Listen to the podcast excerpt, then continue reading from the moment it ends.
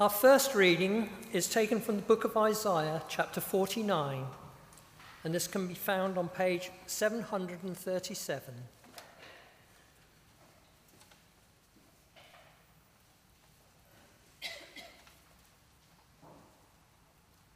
Isaiah chapter 49, commencing at verse 8, the restoration of Israel.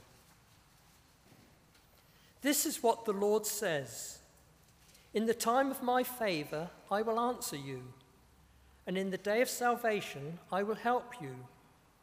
I will keep you and will make you to be a covenant for the people, to restore the land and to reassign its desolate inheritance, to say to the captives, Come out, and to those in darkness, Be free. They will, feed, they will feed beside the roads and find pastures on every barren hill. They will neither hunger nor thirst, nor will the desert heat or the sun beat down on them. He who has compassion on them will guide them and lead them beside springs of water. I will turn all my mountains into roads, and my highways will be raised up. See, they come from afar, some from the north, some from the west, some from the regions of Aswan. Shout for joy, you heavens, rejoice, you earth, burst into song, you mountains, for the Lord comforts his people and will have compassion on his afflicted ones. This is the word of the Lord. Thanks be to God.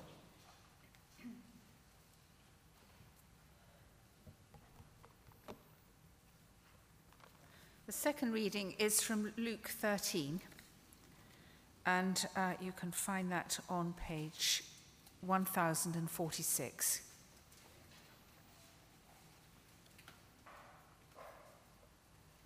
Verse 10. On a Sabbath, Jesus was teaching in one of the synagogues, and a woman was there who had been crippled by a spirit for 18 years. She was bent over and couldn't straighten up at all.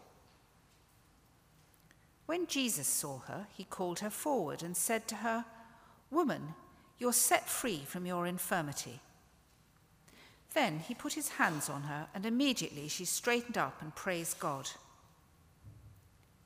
Indignant because Jesus had healed on the Sabbath, the synagogue leader said to the people, There are six days for work, so come and be healed on those days, not on the Sabbath. The Lord answered him, You hypocrites! Doesn't each of you on the Sabbath untie your ox or donkey from the stall and lead it out to give it water? Then should not this woman, a daughter of Abraham, whom Satan has kept bound for 18 long years, be set free on the Sabbath day from what bound her.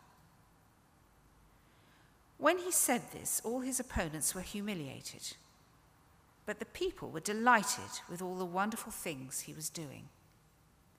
This is the word of the Lord. Thanks be to God. Thank you both.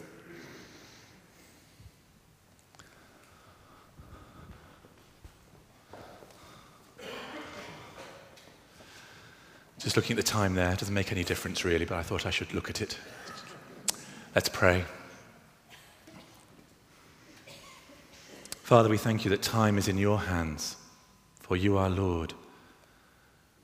And Lord, who reached out and touched this woman today, would you touch us with your authority through your word, that we too may rise up and be renewed in Christ and see you face to face in all your glory. Be revealed this day as we open your word. For we long to see Jesus. Amen. Well, I've had a funny eye. I've had an eye infection this week in my right eye. And what's been interesting is people's reactions to it quizzically. And they're trying to work out what's going on. Other people are a little bit more sort of open. What's wrong with your eye? Somebody said. It was quite shocking, really. But uh, good pastoral move there, I thought. But anyway, but it was just different reactions to how sometimes somebody's gaze fall upon, falls upon us. that, that we can be drawn so easily by different things in a way. And it's almost as if Luke, like that, you know, the deaf person drawing our mouth so we can understand. It's like Luke is trying to draw us as he's gone from chapter 4 with the anointed and the sent one of Jesus Christ into the world to proclaim the kingdom of God that is here and that is now. He wants us to see Jesus. And he wants us to see that we are not rejected, but we're accepted. That we are not condemned, but we're saved that we're not lost, but we're found, that we're not dead, that we are alive. And this is all because Jesus, the anointed and sent one, is here. And this is the message that he's taking Jesus as he goes around from town to town. And this morning we see that he arrives in a village on the Sabbath, and as was his custom, makes his way to the synagogue.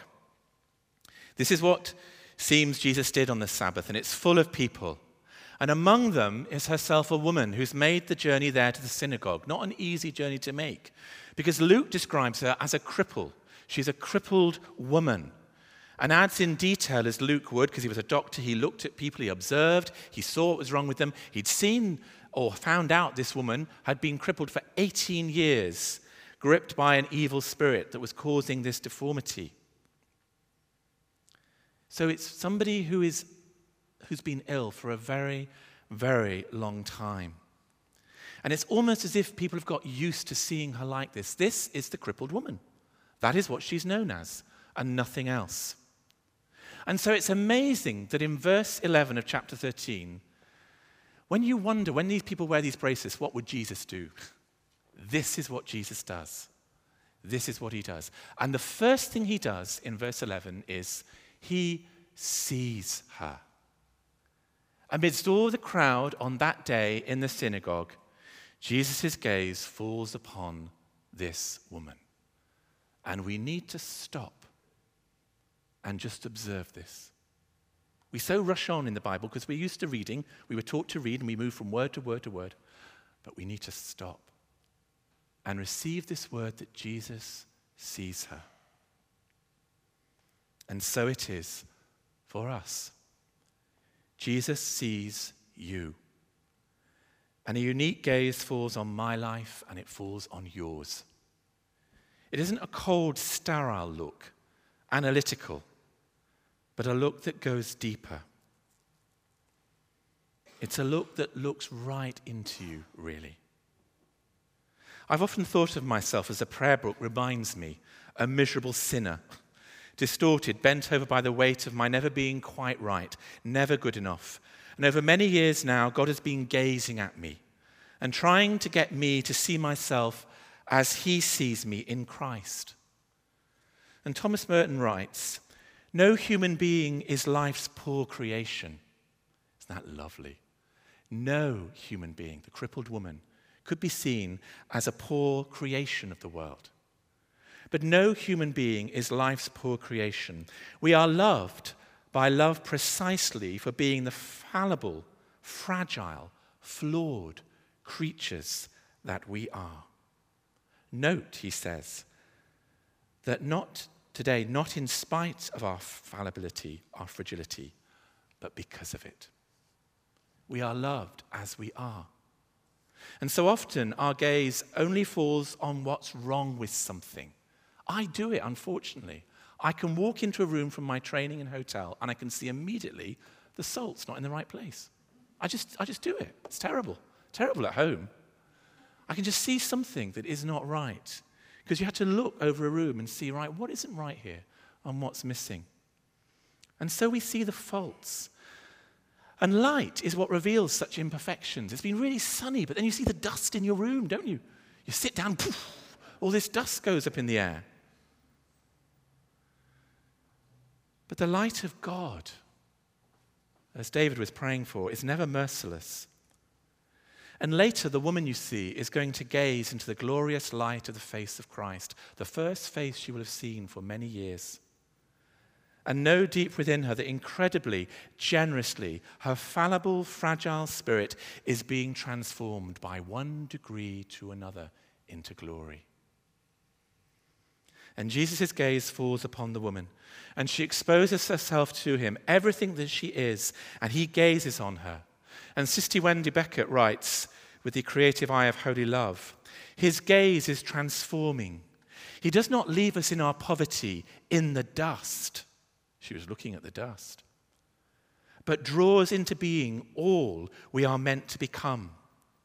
No one can ever know us through and through, know why we are what we are, what has oppressed us, distorted his image in us, what inherited weaknesses and strengths we have, or what wounds or insights have come from our life's journey, how they have shaped us, molded us. And maybe you need to hear this this morning that God gazes upon you fallible, fragile, and flawed, with love. You may need, really need to hear that.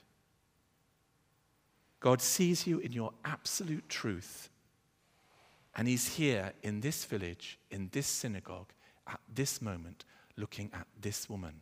This is God. This is what God does. And sometimes it's really hard to look someone in the eyes particularly if we're trying to hide something from them. But Jesus just keeps looking. He loves. And gazing upon you, he yearns for you to know how very welcome you are. And our journey in this story in Luke, who wants us to know we're accepted and not rejected, who wants us to know we're found and not lost, begins with this fact Jesus looks at her. How do you think Jesus looks at you?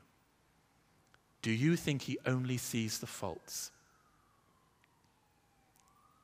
But then he not only looks at her, he speaks to her. And what struck you from his words to her? He does not say, stand up straight, but he says, you are free from your disability, as if it's a reality now.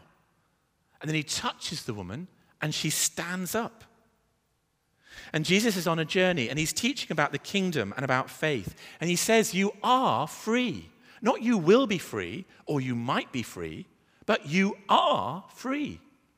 Receive that freeness, free, freedom. And she was straightened. And it's a passive form of the verb. Here, the author of the healing is God. And he's affirmed by the woman who just praises God immediately. She thinks this healing has come from God. Not from the man in front of her, but from God. She praises God for what's happened in her life. That no longer is she looking at the dust, she's now staring Christ in the face. And that enables her to make a journey away from that synagogue completely different, completely new, and renewed because of the words that Jesus spoke to her. What words do you treasure up in your heart and in your mind that renew you. I am the resurrection and the life. That's what Jesus said. Perhaps you need to hear those words today. I am the good shepherd. I will never leave you nor forsake you.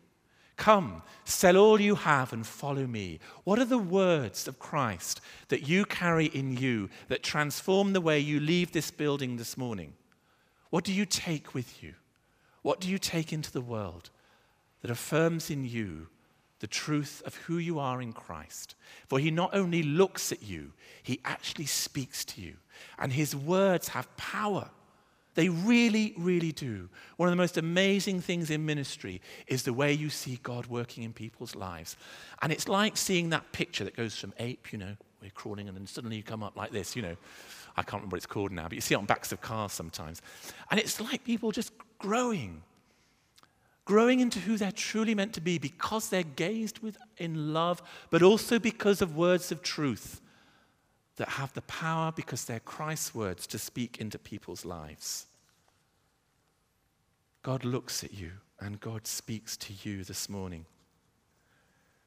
But there is something deeper going on here that is about renewal, not just a physical healing something deeper, a deeper thing Luke is asking us to look through. Luke, who had no MRI scanners or these wonderful x rays, but he wants us to go deeper, to see a deeper image here in what happens next. What happens next, often in Scripture, we see a contrast. we have this woman praising God for what has happened. And then we have the leader of the synagogue, oh, a bit grumpy, a bit grumpy, probably from Yorkshire, but grumpy, you know. Not that all people from Yorkshire are grumpy, obviously, but anyway. Terrible, terrible. But he's indignant. He's indignant. And the leader speaks to the crowd and he vents his anger on them. There are six days to work, and on the Sabbath you should rest. So don't come here looking for healing on the Sabbath. Imagine hearing that. Imagine hearing that. And you think, what have I done? What have I done? Oh, guilt, blame. The church is so good at that. Anyway, we move on. We must move on. But anyway, and he makes them feel positively unwelcome. Why does the leader not shout at Jesus? And so often we don't put our anger where it should go, really. We put it on those who love us most sometimes. We don't want to confront somebody with how we're truly feeling. And instead, the leader chooses to speak to the crowd, not to Jesus. Hypocrisy is how he judges the people in the synagogue. He believes they've made the journey to the synagogue with bad intentions, just for the experience of meeting and seeing Jesus and wanting healing from him. He reckons to know their motive for being there is not a true one. So he ignores the truth of the situation by ignoring Jesus. He hides himself behind the innocent people who've gathered that day. But we can't be too hard on this leader, for it's me too. I'm afraid I don't confront a person directly at times. So I hide my fear of the truth. And it's so much easier just to go with the crowd, to go along with the flow, and not to stand up to what is unjust.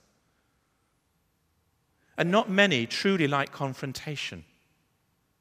But the leader identifies the problem is that of healing on the Sabbath. That's what's gone wrong here. Somebody's been healed on the Sabbath. And in verse 15, Jesus gives the leader an answer. And Jesus, you see, is able to confront. He, he's able to say what he wants to say. He isn't bound. Jesus himself is free to be who truly he is. And so he calls the leader to stop, to stop and contemplate what he is saying. And he does this by saying, What you do for what is yours, a donkey, let me do for what belongs to me, a precious, wounded child of God who has been bond in bondage for some 18 years, he repeats. He knows this woman. Jesus, who's turned up in a town a village that he's not been to perhaps before, knows this woman. He knows that she's been enslaved by this for 18 years. You think the synagogue leader would know. But Jesus is revealing he knows. And Jesus is saying there is a gap between what we do and what we say. In essence, he says, we're hypocrites. You do for this animal, for keeping healthy, how much more should this be done for a daughter of Abraham? You do this for your animals. You take them to waters they would survive. But here is a daughter of Abraham who's been enslaved for 18 years. And you think what I'm doing is wrong? Put yourself in the place of the leader of the synagogue. What would you have answered Jesus? Thirst must be quenched for animals or they die. If they die, I lose my livelihood. She's been crippled for 18 years. What's one more day? What's one more day that isn't the Sabbath that you could have done this on? But Jesus speaks about the identity of the woman. We began with calling her a cripple. He now calls her a daughter of Abraham. And here lies the heart of the journey that Jesus is making. Remember, acceptance found alive. He's running to this crippled woman. And the truth of who she is should be made known on the Sabbath. The truth of who this woman is should be made known on the Sabbath. And the contrast is that the leader is concerned with what we do. Jesus is concerned with who we are and that we know we are sons and daughters of God, children of God. He sees her, he speaks to her, and he renews her identity and the leader uses Exodus. We can have that on the screen. Exodus 20. Next slide. Thank you. There. Exodus 20 suddenly appears. For in six days the Lord made the heavens and the earth, the sea, and all that is in them. But he rested on the seventh day. Therefore the Lord blessed the Sabbath and made it holy. This is a scripture that the leader is using in his argument. But Jesus, and he states this as a law to the crowd, it's a law that should be kept through Exodus 20, verse 11. But Jesus answers from the book of Deuteronomy. Let's go to the next slide. Let's see the contrast of verses 13 and 15. Six days you shall labor and do all, oh, Americans, sorry, welcome Americans, thank you, uh, and all your, do all your work. But the seventh day is a Sabbath to the Lord your God. On it you shall not do any work, neither you, nor your son or daughter, nor your male or female servant, nor your ox or your donkey, or any of your animals, or any foreigner residing in your towns, so that your male and female servants may rest as you do. Remember, remember identity. Remember, we're thinking about identity. Remember that you were slaves in Egypt, and the Lord your God brought you out of there with a mighty hand and an outstretched arm. Therefore, the Lord your God has commanded you to observe the Sabbath. To observe the Sabbath, not to just stop from work, but to do what? what? To remember. To remember that once you were a slave, you were in bondage, but now you have been set free. You have been delivered. It's about remembering who we are, remembering that we are set free from what bends us, distorts us, to recognize the wounds that we have, the suffering, the hurts that have disfigured us, which in life can make us feel so unwelcomed, feeling as people wouldn't want to look at us, wouldn't want to speak to us. This is how the woman felt for 18 years of her life. Jesus comes to town, transforms that. He sees her, he speaks to her, he renews her identity completely. This is the ministry of the church. For this welcome will open us up towards God's goodness and help us to discover our true identity and that God in Christ has set us free. And we begin a whole new journey. And I've seen many people make that journey. So, finally, dear saints, we're thinking of the 45. The 45 people who aren't here yet, who you know, who God knows, who you are drawing, who you are calling, through you being a disciple of Jesus Christ, through being a witness because Christ is in you, with the knowledge that he has gazed upon you with love, with the words that you are filled with as you go out, with the renewed identity you have that you are no longer what the world makes you, but you are children of God, and how the world needs to know that they are children of God, beloved sons and daughters, and set free from what the world enslaves them to. Who do you know who is being bent low, who needs to come here into the home of grace, be gazed upon by love, be transformed by the words of Christ? And be renewed in their spirit. Who do you know? Who has God put on your heart? Who is God bringing?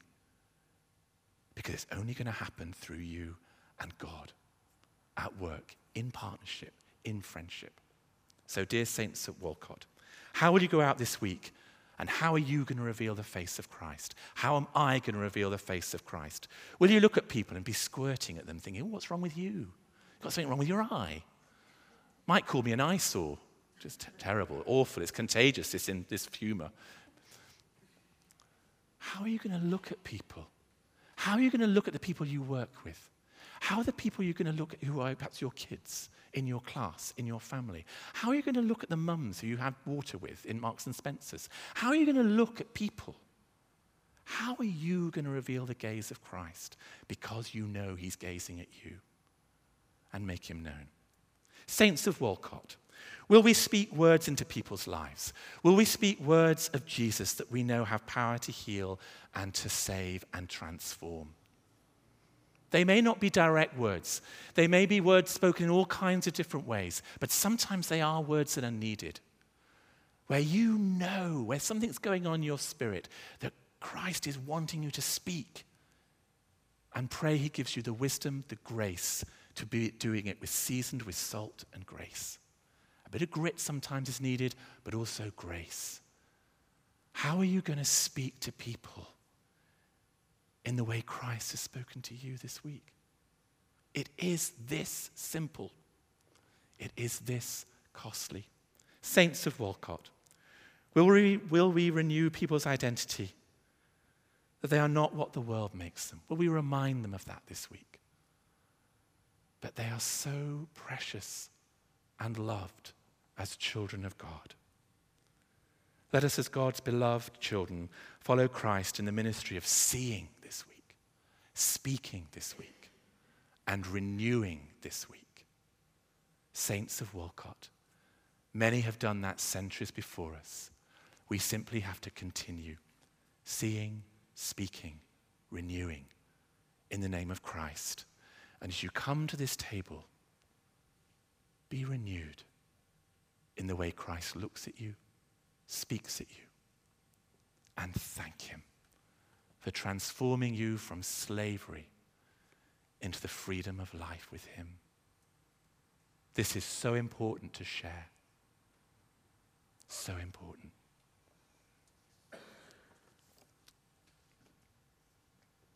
Close your eyes, please, and imagine the lady is coming to Jesus, the cripple.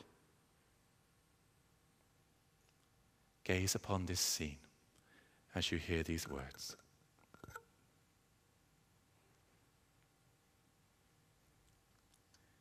She is unfolding, upwardly wending, mending upon mending, her years of tending only to the dust below. She is unfolding. See her hands spreading, reaching and heading for the one who is bringing his untethered living. She is unfolding, her body uncurling, face slowly upturning, and inside she is burning to see the Lord of life who is yearning for her to be free. Alleluia. Amen.